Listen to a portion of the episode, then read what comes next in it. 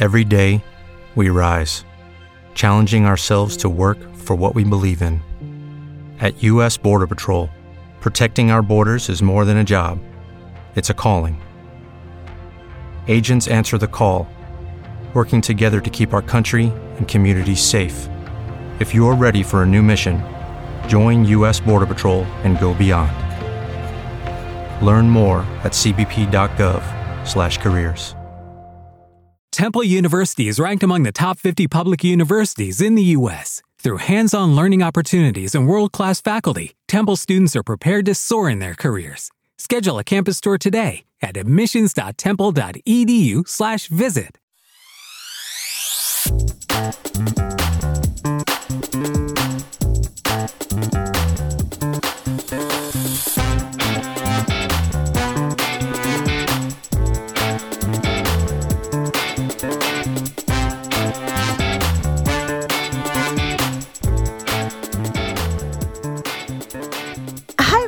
Thank you for tuning in to the Postmodern Realities podcast from the Christian Research Institute and the Christian Research Journal. I'm Melanie Cogdill, managing editor of the Christian Research Journal. It's December 2020, and you're listening to episode 215, which is a discussion about how to reach those in the Gen Z generation for Christ. On this episode, I'm joined by Kyle A. Keating, who has an MDiv and serves as dean and teaches history, theology, and apologetics at Providence Classical Christian Academy in St. Louis. He has written for the online magazine Christ and Pop Culture and Mere Orthodoxy. Kyle has written an article for our Effective Evangelism column in the upcoming Volume 43, Number 3 issue of the Christian Research Journal, and his feature article is called Planting Seeds of Faith Making the Christian Story Plausible and Desirable to Generation Z. And you can read his article when you subscribe to the journal at equip.org. Kyle, it's good to have you on. Good to be back. Well, as I mentioned in introduction, that this is an article about evangelism as we consider younger generations, specifically Gen Z. And, you know, before there was a lot of talk about millennials, but a lot of millennials are reaching 40 now, so they're not really the youngest generation. And I'm concerned about this particular topic because I'm the mom of two Gen Z kids. So, just for some of our listeners who might not be as familiar with this generation as the millennials, why don't you tell us a little bit about Gen Z and what makes them different from other generations like Gen X and specific, you know, boomers might be their grandparents and even uh, millennials? How are they different? Yeah, I mean, when we're talking about Gen Z, we're talking about a generation that begins somewhere in the mid to late 90s, depending on who you listen to in terms of setting apart the that generation as a whole. And so when you think about what that means is even if they were born on the earlier end of that, like 1994, 1995, they're growing up, uh, most of their years growing up, and certainly their adolescence is after the internet is, you know, pretty ubiquitous and, and a, a pretty normal part of our lives. And and especially what you start to see is that Gen Z is characterized by growing up in the smartphone age. So maybe some of the uh, the oldest people in Gen Z don't get smart didn't get smartphones or didn't grow up with smartphones on the front end of adolescence. But really, when we think about Gen Z, we're thinking about a, a very digitally savvy generation, even even more so than the millennial generation. Um, and and that a lot of this savviness it takes place on smartphones. And so they might actually be as digitally savvy with respect to laptops and, and things like that because they do most everything on their phones. Um, i'm a i'm a high school teacher and uh, one of the things that that i see my own students doing is that if they have an assignment they, they need to type up some of them will type it up on their phones. Even my generation millennials that seems a little bit strange. But in gen z that's that's par for the course so so obviously much you know very digitally literate um, probably um, more attached to their smartphones than uh, or at least as attached to their smartphones as any other um, generation. Interestingly one of the things that that m- means is that because they tend to spend more of their lives through digitally mediated platforms like social media you know instagram snapchat and, and their smartphones, they're actually less likely, statistically speaking, to participate in behaviors that sociologists have, you know, sort of historically considered risky behaviors. So you think about premarital sex or pregnancy out of wed- wedlock, um, drug use, uh, illicit drug use, these kind of things that are often associated with, hey, younger generations are probably are more likely to do these things. Gen Z actually comparatively is less likely to engage in a lot of those risky behaviors, and a lot of uh, sociologists uh, think that this is because so much of Gen Z's relationships are online, whether it's via online gaming or social media, that they're just less. They they they generally speaking participate in less social interactions that are in person. And so a lot of these sort of defined as risky behaviors that would require sort of an in person presence are on the decline.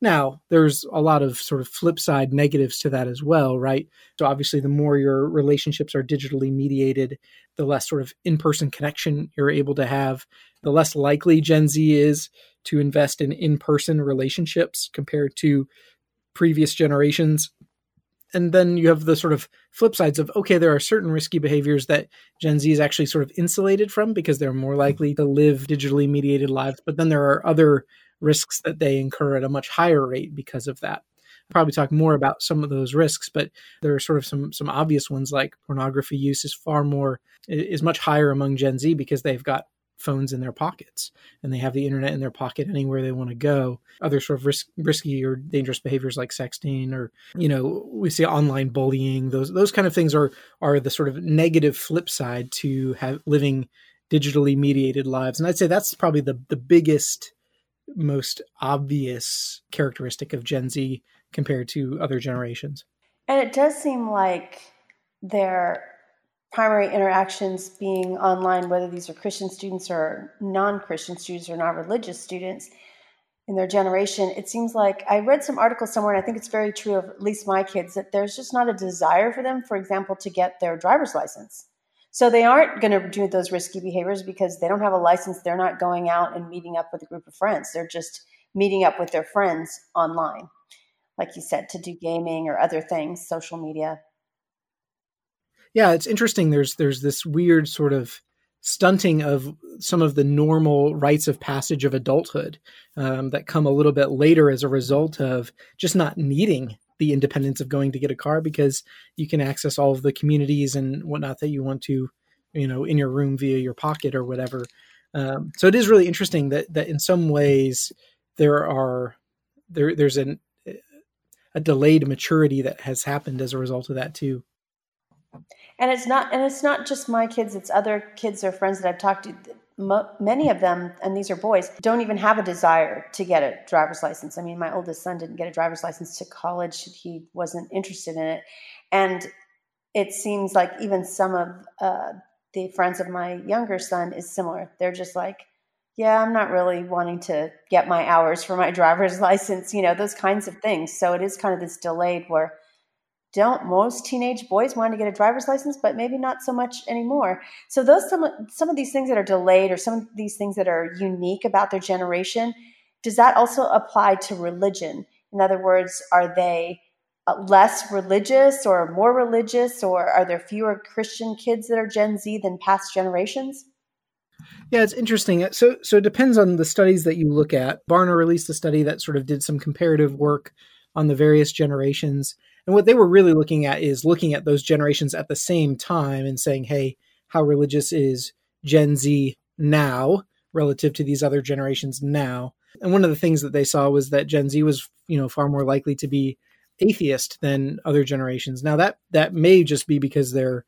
the youngest of the generations and it's always the youngest generation that's that in that age group is most likely to be atheist. But I do think studies like that are significant in terms of showing us that you know gen z is the sort of immediate plausibility of christianity is more likely to be questioned by gen z than any other generation that there's this sense of you know one questioning this sort of epistemological like are we even able to understand and know what truth is? How do we know it's true? And is what's true for you true for me? Those are sort of fundamental questions that have you know bubbled below the surface for some time. But i think with gen z those are kind of the waters that they swim in quite a bit.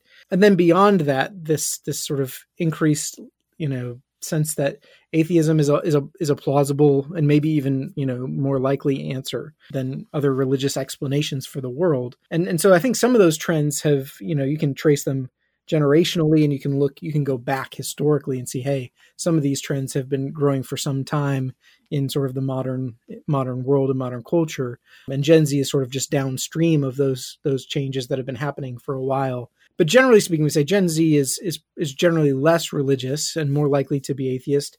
Um, but this doesn't mean that gen z sort of has uh, shut shut off all sort of religious thought. It's just that they're less likely to be religious in a way that is dogmatic or sectarian or um, you know is is permitted to tell other people that they're wrong about what they believe if that makes sense. One thing i thought our listeners might be interested in is last year in march 2019 the new york times did kind of a like a study just talking to different gen z um, kids and they interviewed 900 students or kids in that age group. They, I don't know if they were all students. And you can go look it up on the New York Times. And it was really fascinating. I 900 is a lot of people, so I couldn't get through, through all of them. But just to hear what they were saying, most of them, I would totally agree. I mean, it was just these small, you know, 900 is not everybody, but it's a lot of kids that they talked to. And just in their own words, they just had very different ideas about the world, about race, about gender, about religion than you would normally have heard in the past. So if anyone's interested to kind of see a sampling of that generation, I recommend you look at it um, because it's very fascinating. Yeah, you just get that that bit that much wider range than maybe you would have in previous generations. Yeah, for sure, and they're more diverse too ethnically. So it was uh, really interesting to see how different people were growing up and what they thought on a number of topics, and they just kind of had to summarize, summarize it in a short paragraph. Now, your article specifically is talking about evangelism to Gen Z students, which, you know, there might have been back in the day, you know, um, in the, maybe the 80s and even 90s, certain campus ministries would go into college campuses and just do random, you know, kind of surveys and try to do evangelism that way with just, you know, people that they didn't know. Those were some of the kind of methods that were used back then. So, in your article, you specifically say that it's tempting to use generational research to develop these highly contextual approaches to evangelism that meet young people exactly where they are. And then you suggest that it isn't the best approach. Why is that? So, would that kind of approach work? You know, have different methods of how you reach young people in the past? You know, it's changed now since some of those things that I mentioned, like the random surveys on college campuses. So, do you think that there needs to be a different way in which Gen Z students are reached? Yeah, I mean, so the the, the first thing to say is like the all ministry is contextual. All ministry is done in particular contexts, and you should think about your context, and all that's important. And that's true even of you know you think about you know people that are doing campus ministry or youth ministry today, right? Who are you know directly in the the sort of the front lines of trying to reach Gen Z for Christ. I think it's wise to do generational research to, to, to understand, hey, what are the characteristics of this generation? But I think the, the, the criticism I'd offer is that there's there's a, a, a way of doing that that leads you to this really highly contextualized approach that suggests that there's like some sort of secret key to reaching this generation that's different from every other generation. And oftentimes that key is described as relevance, right? You've got to find a way to make it relevant. What what can happen is if you have an overemphasis on re- relevance, you can end up kind of decorating a a veneer of Christianity that actually lacks substance underneath it. So you can end up doing all of this stuff to make uh, the Christian faith make sense to a context or to a generation or palatable, to them you know and so this is where you get things like the youth group as rock concert um, or as you know series of just sort of goofy games that never gets beyond that right? Because what we're trying to do is entertain and we know hey this generation loves their entertainment. They're on netflix. They're on social media all the time. They, they love entertainment. So what if can you know can we compete with those sort of things? And the danger there is that you, one you end up competing with things that you're going to lose to ultimately. So that's sort of one potential danger because you're just not going to be more entertaining than Netflix, right? That's that's a that's a losing battle, I think, for for most youth pastors. But then the second thing is that what you do is you actually tell Gen Zers that, that that's what you have to offer them is that you're actually kind of. What if you could have a career where the opportunities are as vast as our nation? where it's not about mission statements, but a shared mission. At U.S. Customs and Border Protection, we go beyond to protect more than borders from ship to shore, air to ground, cities to local communities. CBP agents and officers are keeping people safe. Join U.S. Customs and Border Protection and go beyond for something far greater than yourself. Learn more at cbp.gov/careers. Same as Netflix or social media. You you what you have to offer them is some is entertainment. And then when they confront the real difficulties of life, the real trials, the real questions, their own real objections to the faith, that's when the lack of substance, the the hey, we're really relevant, doesn't actually answer those questions, doesn't actually speak to them. And so, you know, I, I read an article about witnessing to Gen Z, but I think one of the things that I one of the conclusions that I drew as I worked on the article is that witnessing to Gen Z isn't isn't fundamentally a different task than witnessing to any other generation. That there are some things to be aware of um, about Gen Z that will make you know certain approaches to witnessing make more sense. Um, but it's not uh, it's not like a different different game altogether. It's the same game playing. You know, it's the it's the same task that that that Christians have always been tasked with, you know, uh, which is you know to to make disciples of all nations, and baptizing them in the name of the Father, Son, and Spirit. Right? It's it's the Great Commission work, and uh, and so it's good to know the context that you're doing that work in, but it, don't let the context so change the work that you actually lose the the substance of what you're trying to say. You're listening to the Postmodern Realities podcast from the Christian Research Institute and the Christian Research Journal. Today's guest is Kyle Keating, who has written a feature article in our Effective Evangelism column in the volume 43, number three issue of the Christian Research Journal print edition. And Kyle's article is called Planting Seeds of Faith, Making the Christian Story Plausible and Desirable to Generation Z. You can read this article when you subscribe to the journal at equip.org.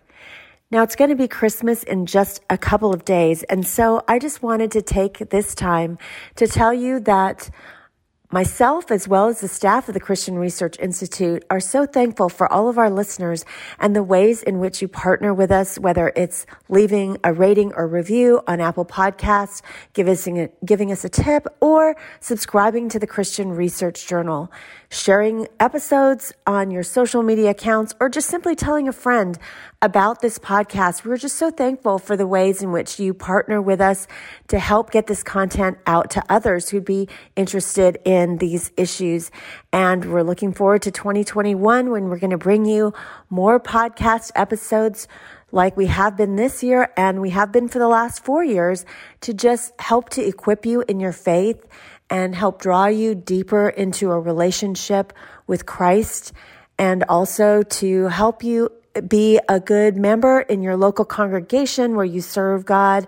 And also to use some of these issues that we talk about, whether it's cultural apologetics or the latest review of a television show or a film or a book and these things that we can do that are springboards for you to have discussions about Christianity with your friends and family. So again, from all of us at the Christian Research Institute to you and your family, we wish you a very Merry Christmas. So I want to go to specific scripture passage that you talk about in your article and you you use the metaphor of planting seeds drawn from Jesus parable in Mark 4. So why do you think that this particular parable has a lot to teach us about evangelism, in particular to Gen Z? Yeah, so this was a a lesson that I learned from um, a professor of mine at uh, Covenant Seminary, Mark Ryan. He he used this passage to sort of unpack the the way that um, the evangelistic ministry often like we, we we can sort of think in our minds of the examples like like you gave Melanie of you know this sort of cold cold call evangelism where you just walk up to someone with a survey and you know you have your four spiritual laws and you've got this this gospel tract and you go from i've never met you before to will you pray to receive jesus? in a 10 minute conversation. And i think one of the things that uh, has become clear especially um, among millennials and, and, probably even more gen z is that this is this is just a uh, unlikely to be effective broadly speaking. That's not to say that the Lord doesn't use it at times, um, but it means that that's not the most common way that um, that people end up in the church or end up believing in Christ. Um, and I think that makes sense because if you look at the parable uh, in Mark 4 about these seeds being planted and, and us not knowing, hey, uh, you know, the, the planter plants the seeds in the earth and he doesn't know, um, you know, what's happening underneath and he has to, to trust that something is happening and that the seed will actually grow. And Jesus is using this as this metaphor for the kingdom.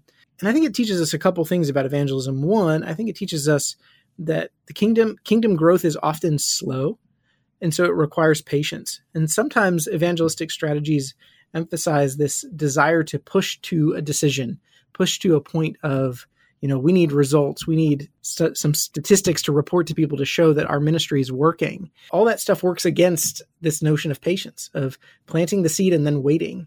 And and waiting and you know the first you know when you plant seeds you know for for the first several days at least you're seeing nothing right? There's this whole window of time where you've done work and you've seen zero results. Um, and that's those are you know that's some of the hardest parts of ministry is when you've planted seeds and haven't seen any results and so i think jesus' parable encourages us to say hey that's okay that doesn't mean you've done something wrong. Evangelistic ministry, witness, apologetics, these things require patience. They require a willingness to recognize that that you may not see the fruit right away. And in fact, there might even be cases where you never see the fruit, where someone's faith journey involves you having a conversation at the front end that moves them just a little bit towards faith, but you don't see any of that. And it's not to, for for two or three more relationships later until they get to the point where they're like, oh, actually, yeah, this really is plausible. This really is, you know, what I want to believe. And and you might not ever know that that happened later, right? You might have had this little role in a person's life that was just piquing their curiosity. Um, and you saw no fruit of that. In fact, they didn't even show that they were that curious, but you did pique their curiosity because the next time they met a Christian, they asked a, a different set of questions or they asked some questions that they wouldn't have asked before. Um, and so that that's the first lesson is that that uh, the that faith grows often slowly. The kingdom grows slowly, and so it requires patience, and and that's hard because we want we want results. And then the second thing that it shows us is that that the growth of the kingdom is mysterious. Um, you know, there's there's this sense of like you plant the seed under the ground, and you don't actually get to see what's happening underneath there. And uh, and and there's not always a clear formula for why you plant a bunch of seeds and some seeds grow and others don't. Now, there are things that you can do, right? You can water the seeds, you can weed the garden, right? There are all sorts of, you know, there are methods and techniques that you can apply that will create a better environment for the seeds to grow. But at the end of the day, you and I don't know why one seed decided to grow and another didn't when they were put in the same soil and given the same treatment, right? And so the the other difficult thing this passage does is it pushes back against our desire for a formula or some sort of technique that if we just apply the technique right, it's going to produce results. And so Jesus's parable basically says, hey, in our results oriented world that views evangelism through this lens of statistics and you know how, how many people have come to know jesus that that oftentimes what evangelism actually is is this slow mysterious process where you invest the work you're faithful to steward it and uh, and you're patient and you wait. And none of that is uh, glamorous, and it's it's often very hard and, and sometimes can be really discouraging. But in in some sense, the encouragement is Jesus says, "Yeah, but this is this is what the kingdom's like." And so, um, so I think that's that's one of the reasons why I find that that that parable particularly compelling as a picture of uh, evangelistic ministry. So, at the Christian Research Institute, and specifically the journal and its content focus, you know, one of our main focuses, of course, is apologetics, but also for decades, we have always had in our issues an, a column really focused on evangelism. We call it effective evangelism. So, in regards to what you were just saying, what do you see as the primary task of apologetics and evangelism? Specifically, is it different for Gen Z than it has been in the past? And, you know, what should we hope to accomplish with our relationships and conversations with non Christians in particular, but also just in any Gen Z students or younger kids that we yeah. know. So I don't think the task is fundamentally different. I think the task has always always sort of been the same, and it's to make the gospel and the Christian story of the world be two things plausible on the one hand and then desirable and often we sort of think about well yeah of course apologetics the plausible thing makes sense to us right apologetics is about you know recognizing sort of objections and explaining giving the reasons why those objections um, aren't aren't uh, ultimately persuasive you know sort of reasoning from worldviews and things like that and so we're trying to demonstrate this is why the christian faith is reasonable this is why it is uh, supported by evidence. This is why it makes sense, right? In this sort of plausibility structure. Yeah, you know, I can I can see how that is coherent and makes sense as a way of um, thinking about life. And so that's that's you know obviously I think one of the tasks of apologetics and evangelism is to to make the Christian faith plausible, especially in a culture where that plausibility is called into question uh, all the time. But the second piece is just as important and is probably the one that's more likely to be neglected in the sphere of apologetics and evangelism. And that's the task of making the Christian faith desirable, that it actually has an attractiveness.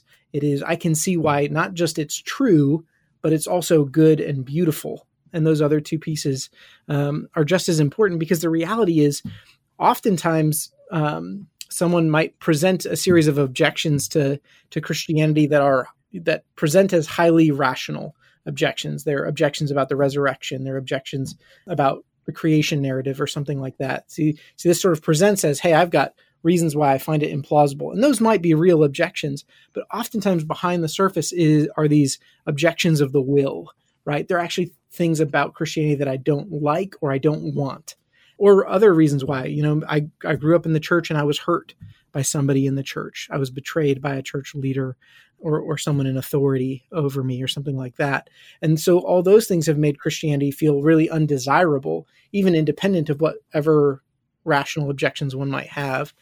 And so, you know, I think a good apologist is recognizing that there both of these things are at play. Yeah, you've got to give rational arguments to to show how Christianity can make sense. But at the same time, you have to show, especially Gen Zers, why it's good because it, you know, and, and we'll, you know, there are a few different places where this is particularly hard for Gen Z to to buy. You know, probably the most significant is in the, the area of uh, gender and sexuality, where uh, the Christian view of things is is you know often perceived as undesirable and limiting and even bigoted and, and those kind of things. And so, demonstrating that the Christian worldview and Christian faith makes sense, but is actually a good thing. It's actually a good answer for um, and a beautiful answer for what your life could could be um, and what reality is is that's the second task and the one that sometimes is a little bit neglected but gen zers look at the world a lot more i mean very differently than past generations because you were just talking about well there's some reasons objections that people have and recently i was talking to someone definitely in the gen z generation and they just don't look at truth statements with reason I mean, a few years ago, the Oxford Dictionary's word of the year was post truth, which is people determine truth based on emotion. And I would say that that's really how this person saw it. You know, I determine, especially things that they would consider are like, you know, they would say science is fact, but these other things that are like, you know, spirituality or whatever, those aren't fact. And how I would interact with them, they would think that how I interact with them depends on how I feel about those statements, whether or not, even if you could tell me that they're objectively true. I don't agree with them, so therefore they're not true. Or in my experience, you know, I, I kind of was talking to this person and giving an example of how people in their experience might come up with something, maybe even a scientific thing that might be true, like, or even math, you know, two plus two equals four. But then if you had really bad experiences with math teachers over the years, you might reject that based on your experience yourself with that particular thing. So, how should people really think about even at a very basic level when you get to some of these spirituality questions where the Gen Zer is approaching it in a post truth emotional fashion, kind of like almost like a trigger warning kind of thing. Like it's a trigger for them that you're talking to them about this. How do we kind of overcome that that barrier, that difference? Yeah, and I, I think it's not by saying, hey, you shouldn't care about your emotions so much. You should just care about reasonable arguments. I mean, that that may be true as far as it goes, but I don't know that that's sort of an effective uh, retort in that moment. I think that actually one of the first steps is showing, hey, even on your terms, even on your terms of like, you know emotional plausibility or um, you know what you value as opposed to what you think is true that there are reasons why christianity is actually emotionally plausible emotionally defensible that there are reasons why you know its values actually make sense not just because they're true but because they actually offer a, a beautiful picture of reality you know i think and our culture sort of like buys this in in bits and pieces like with the christian sexual ethic by and large our culture's you know punted all you know almost all the major sort of core tenets of it. But then you know someone will post on social media about their grandparents who are celebrating their 50th anniversary and everyone will be like that's amazing. That's beautiful. What an, what an amazing picture. And it's sort of like you know there, there's not even an awareness of like oh that might actually be in tension with that other value that you say you have that is hey you should only stick around with a person as long as you like them and once they stop making you happy you should find someone else who makes you happy. Like obviously if that couple had done that they wouldn't be celebrating their 50th anniversary. And you think yet you think that's beautiful right? Those are the kind of tensions that I think with this generation we have to push into, and that's that's that's a emotion in in one sense that's a sort of emotional and value laden argument more than it is about like what is true and not true. It's sort of like conveying, hey, that thing that you think is beautiful, why do you think it's beautiful, and really helping them recognize, oh, maybe maybe some aspects of what you believe um, are actually in conflict with that that vision of beauty that you think is is is desirable. So I want to ask you specifically now about you know how Gen Zers would grow in their faith for the ones that do become Christians or um, accept Christ. You know, so what are some of the attributes, I guess, of the type of faith that takes root and produces growth, particularly in Gen Z kids? Yeah, and I think you know, in one sense, this is an important question. It sounds sort of like a discipleship question, but it's actually an evangelistic question too, because the kind of faith that you want to cultivate is also the same faith that you're trying to plant, right? You don't you don't plant sort of one set of seed and then hope it turns into something else later. You're planting even in your in your evangelistic conversations or relationships the type of faith that you hope takes root. And so, you know, one way to talk about it would be to talk about these four characteristics, and of course, they all start with the, the letter R because uh, I have an MDiv and you know went to preaching school. Uh, but uh, the, a faith that's that's rooted, relevant, resilient, and relational. So let me just unpack those each briefly. Um, so a faith that's rooted. What I what I really mean here is a faith that has uh, that's historically contextualized. So it's rooted in hey, you know, Christians didn't just think of this didn't make just make this stuff up, you know, 20 years ago because we, you know, thought it sounded great. That this is actually a, a way of thinking about the world that goes back for for millennia, and uh, and and obviously there are some in our sort of modern era that are really eager to dismiss everybody who's come before us because they had all sorts of problems. Right? They would never pass by our current standard current uh, culture standards of what you know is politically correct or appropriate. But but but the reality is there's so much uh, knowledge and wisdom that's come from the many many generations that have come before us. And so when we can show hey this belief that our culture says is crazy or doesn't make sense is actually a belief that is drawn from this way of thinking that spanned millennia because it actually does make sense. It actually is coherent.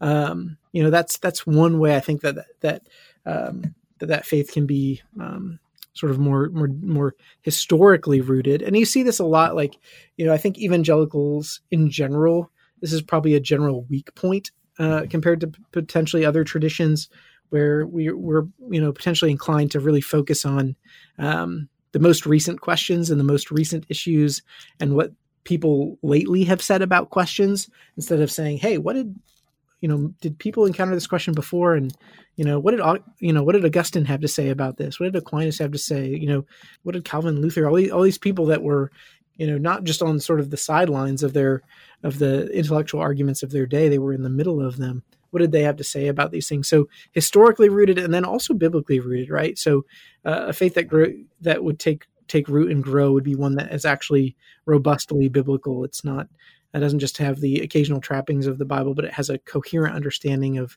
the biblical story you know, from Genesis to Revelation, creation, fall, redemption, consummation, the whole arc of the story. There's a sense of I understand not just these sort of individual doctrines, but I understand how it all fits together. And I think though that kind of faith that understands how the Bible all fits together on the one hand and see, and understands how that faith is rooted in a long history. You know, we can talk more about this, but but because I've already sort of poo-pooed relative being relevant as a bad thing, but I actually think it is important that uh, that the faith that we cultivate in Gen Zers is relevant and particularly relevant to the kind of questions they're asking. What I ultimately mean by this is that they we have to show that our faith has answers to the questions of our day and the issues of our day and the, the, the deep anxieties of our cultural moment. So it is relevant to our cur- current moment. And it's not relevant to our current moment because we have changed it to be relevant. It's because it actually tells, uh, it actually has truths and answers that, that speak to every time and place. Uh, resilient means that uh, it's actually able to endure the very various trials and temptations and difficulties that we face and and so you know the, there's there's a couple different ways that, that can be cultivated but but really ultimately it's this idea that you it's a faith that hasn't been shielded from opposing arguments or opposing ideas it's a faith that's been exposed to those and uh, has encountered those and and been offered you know helpful explanations and then lastly it's relational so it's uh, a faith that's that's connected, uh, interconnected with other people and, and communities. And obviously, at its core, this this sort of core community would be the church.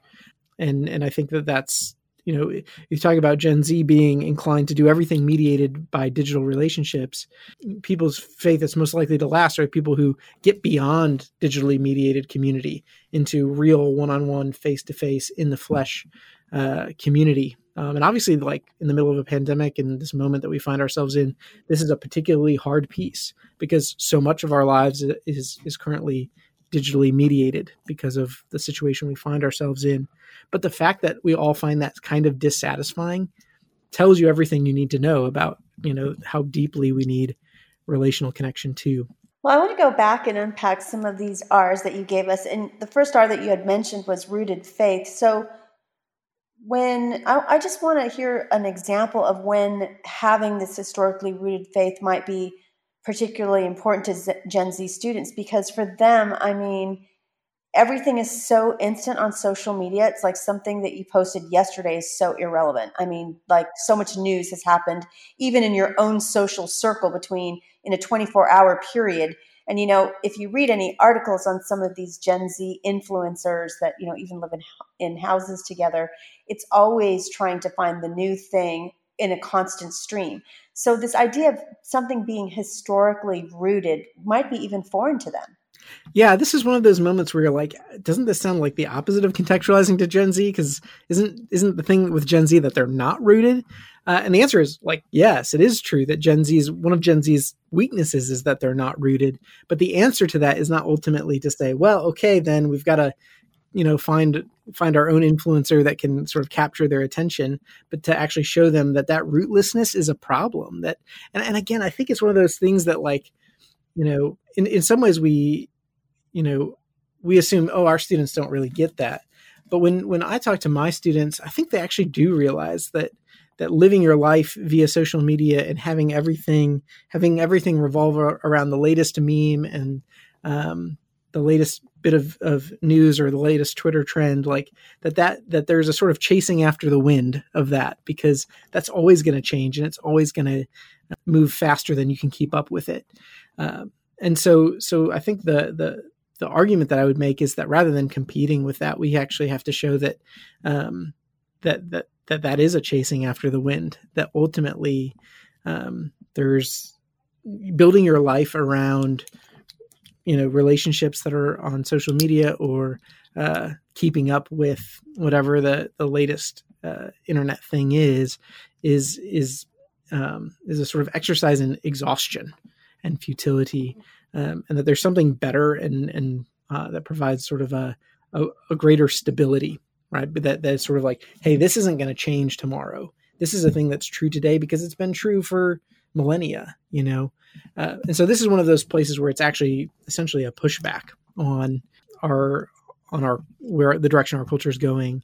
And so I think that's the you asked for an example. I think that's sort of the example is, hey, our culture says, uh, you know, that that to the the kind of faith that might, you know, the kind of the way you should think about the world is best found by, you know, finding that on in social media and through these digitally mediated relationships. And I think we say, actually, no, like that's so unstable and it's going to change. And the thing that you, the, the thing you were a part of before that was giving you meaning and value tomorrow might be, uh, you know, on the sidelines and, and completely unimportant.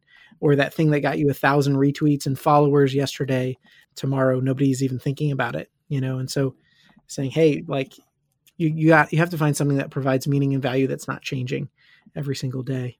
So you also one of the R's you talked about was being relevant, and you also said that we don't need to, te- you know, be relevant culturally in order for our the message, the truth of the gospel, to make a difference. And of course, there's probably a lot of examples out there of attempts by Christians and churches to be relevant that either come across as like you know ridiculous and comical or maybe not substantial or even propaganda i think one of the examples that you mentioned in just in passing in your article was you know christianizing movies movies with a specific evangelistic focus that ends up not having the heft of real artwork that Christians develop, like say on the level of Tolkien or C.S. Lewis or something like that. So why don't you unpack for us what what does that what is it to be relevant if it's not to just slap a christian thing onto music or something else or social media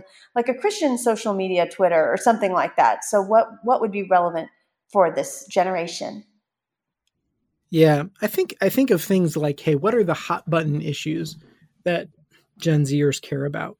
And one of the most significant ones when you look at you know sort of the the data is that social uh, that sorry Gen Z care about social justice that that's a an issue of great importance to them. And and the church has had all sorts of reactions to that right? There's been you know there are some within the church that, that see that desire to uh, ask questions about social justice as a, a, potential threat to the gospel. Then you have others who say yeah this is the this is the thing that the church needs to be about and so I think social justice is a, a good example of the kind of question that Gen Zers are asking and saying, Church, what kind of answer do you have to questions of injustice? Do you have an answer? Is your answer, ah, that's not what the Bible's really about? Um, is your answer that's the only thing the Bible's about? You know, um, and and and uh, we can start to think through. Okay, there's there's an answer in between those. There's an answer that recognizes the Bible cares deeply about justice and about the justice of the marginalized and oppressed. And we see this all over the place throughout the Bible in the Old Testament and New Testament. I mean, you can't read um, the major and minor prophets without running into this theme again and again. And so, so the Bible actually does have a ton to say about what justice looks like. Um, but it's also not the same thing that the culture always has to say about what justice looks like. And so it's really important in a in a with with questions that come from that to, that that sort of vein of concern of hey does does Christianity have anything to say about social justice? Uh, to say yeah it does. Um, and sometimes the things it has to say uh, line up with some of the the uh, positions that are out there. And sometimes it doesn't. Sometimes it's offering pushback on some of those issues. And so um, and obviously that's its own we could we could spend two hours talking about just that question alone but I think I, I mostly bring it up as an example of what relevance means. Relevance means, hey, does the Bible actually speak to the issues of today and the questions that I care about? And I think it's really important for us to say, yeah, it does.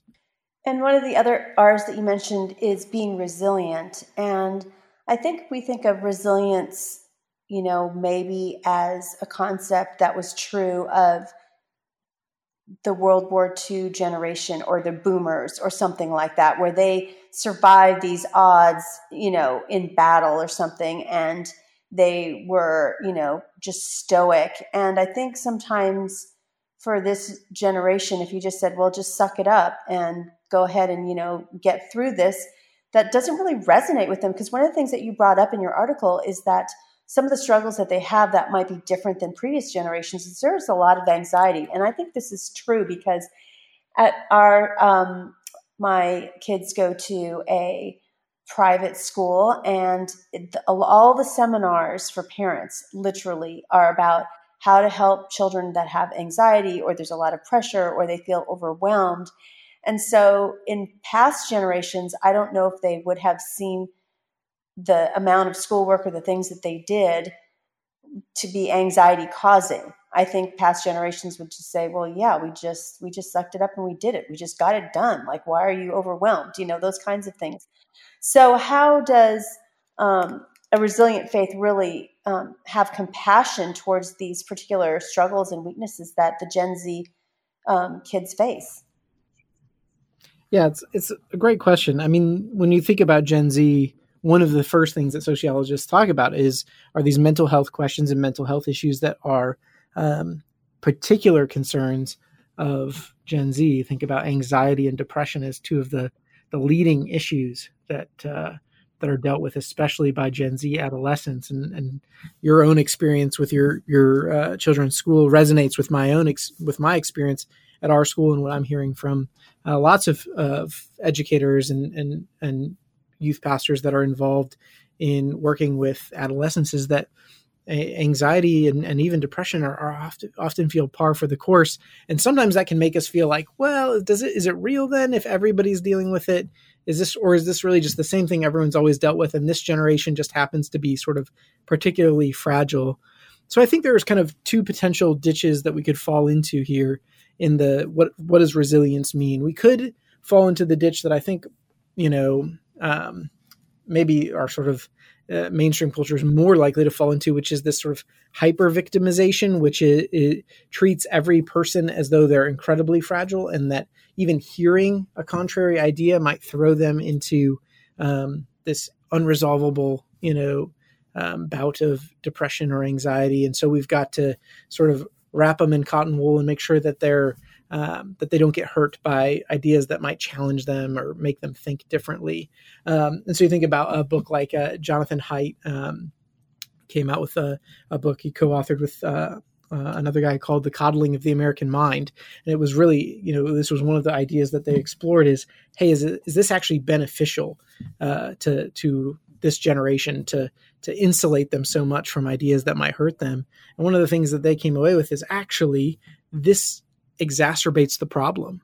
That that if you if you try and insulate someone from anything that might cause them anxiety or cause them uh, some sort of you know disturbance emotional mental what you actually do is you prevent them from gaining any resilience at all. Um, because they've never actually had to encounter uh, opposing arguments. And and anytime they do from then on out they treat it as this cataclysmic moment because they've been so insulated. And so you have that ditch that we want to avoid this sort of hyper hyper victimization that says, "Hey, we we've got to protect you from anything that might cause you anxiety." Um, and then we have the other ditch, which is maybe a ditch that that previous generations and maybe when we go back to boomers or, or um, the greatest generation, you start to see some, you know, potentially falling into this ditch of like, well, actually, you just grin and bear it, right? suppression and pretense are the way to get through the hard things of life, right? And this is this is a, an equally problematic ditch, I think, to the hyper victimization because it it actually avoids. It's a fundamentally an avoidance mechanism in the same way that that that uh, this hyper fragility is an avoidance mechanism. They both actually avoid work moving into the things that are causing uh, you know mental hardship or pain right that are causing anxiety. One suppresses them and says hey put on that happy face. Don't act like anything's wrong. The other says don't let yourself get anywhere where those kind of things could hurt you or affect you. And and both of those err because they they they ultimately both avoid the reality of pain and difficulty. And and life in a fallen world means that you can't actually do that. You can't ultimately avoid pain and suffering and trial. And so a faith that's resilient is one that that doesn't doesn't try to avoid um, the, the hard realities of life in a fallen world. Uh, it doesn't try to, to avoid them by insulating people from ever experiencing them, and it doesn't try and avoid them by pretending they don't exist. It says it names them. It says yes. You know, anxiety and depression are like particularly critical issues for Gen Z. Why why why is it that those are so prevalent? And what can we do to actually move um, move toward coming up with meaningful answers for um, for for students that are wrestling with those questions what, how can we what kind of interventions and how can we build resilience for students that are wrestling with those things. And I think that good, you know, good, you know, good counselors and therapists, these are the kind of questions they're asking um, because depression and anxiety are the, the two most common things that, you know, youth counselors are treating um, or encountering in their clients are, um, are these, are these mental health issues. And, and it's more than, uh, and part of what, one of the outcomes that um, many of the counselors I've talked to are pursuing is how do we build um, greater resilience and not a resilience that again pretends that these aren't issues or just says toughen up, toughen up, but rather that says, hey, these are real. What's causing these, and how can we, you know, help you move through them and manage them?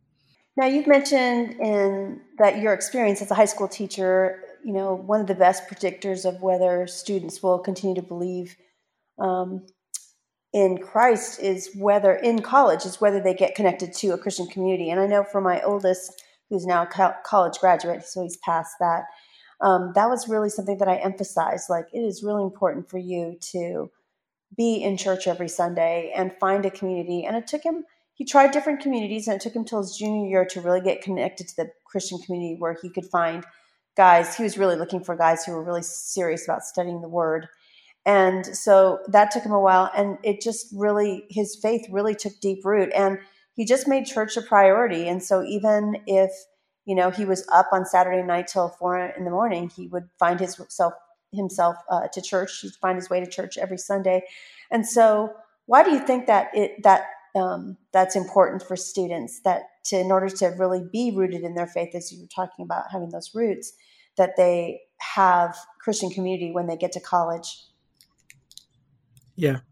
I mean, in one sense, this is sort of human nature, right? It's hard to believe something alone.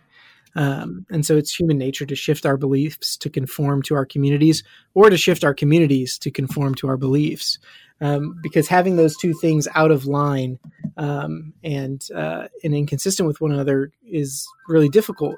And so, um, you know, I think that that's that's the sort of fundamental human nature issue or question uh, that's at play there is that it's it's hard to believe something alone, and and we do long for uh, people to um, uh, affirm what we believe or to find communities that do.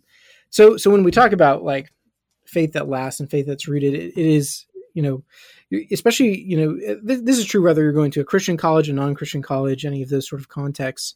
Um, but uh, but it's especially true, I think, in a non-Christian context. Anytime you're going to go out and try and say, "Hey, I'm going to try and evangelize," or reach out to people who are different than me. It's really important that you're coming from a home base that can remind you of what is true and good and beautiful.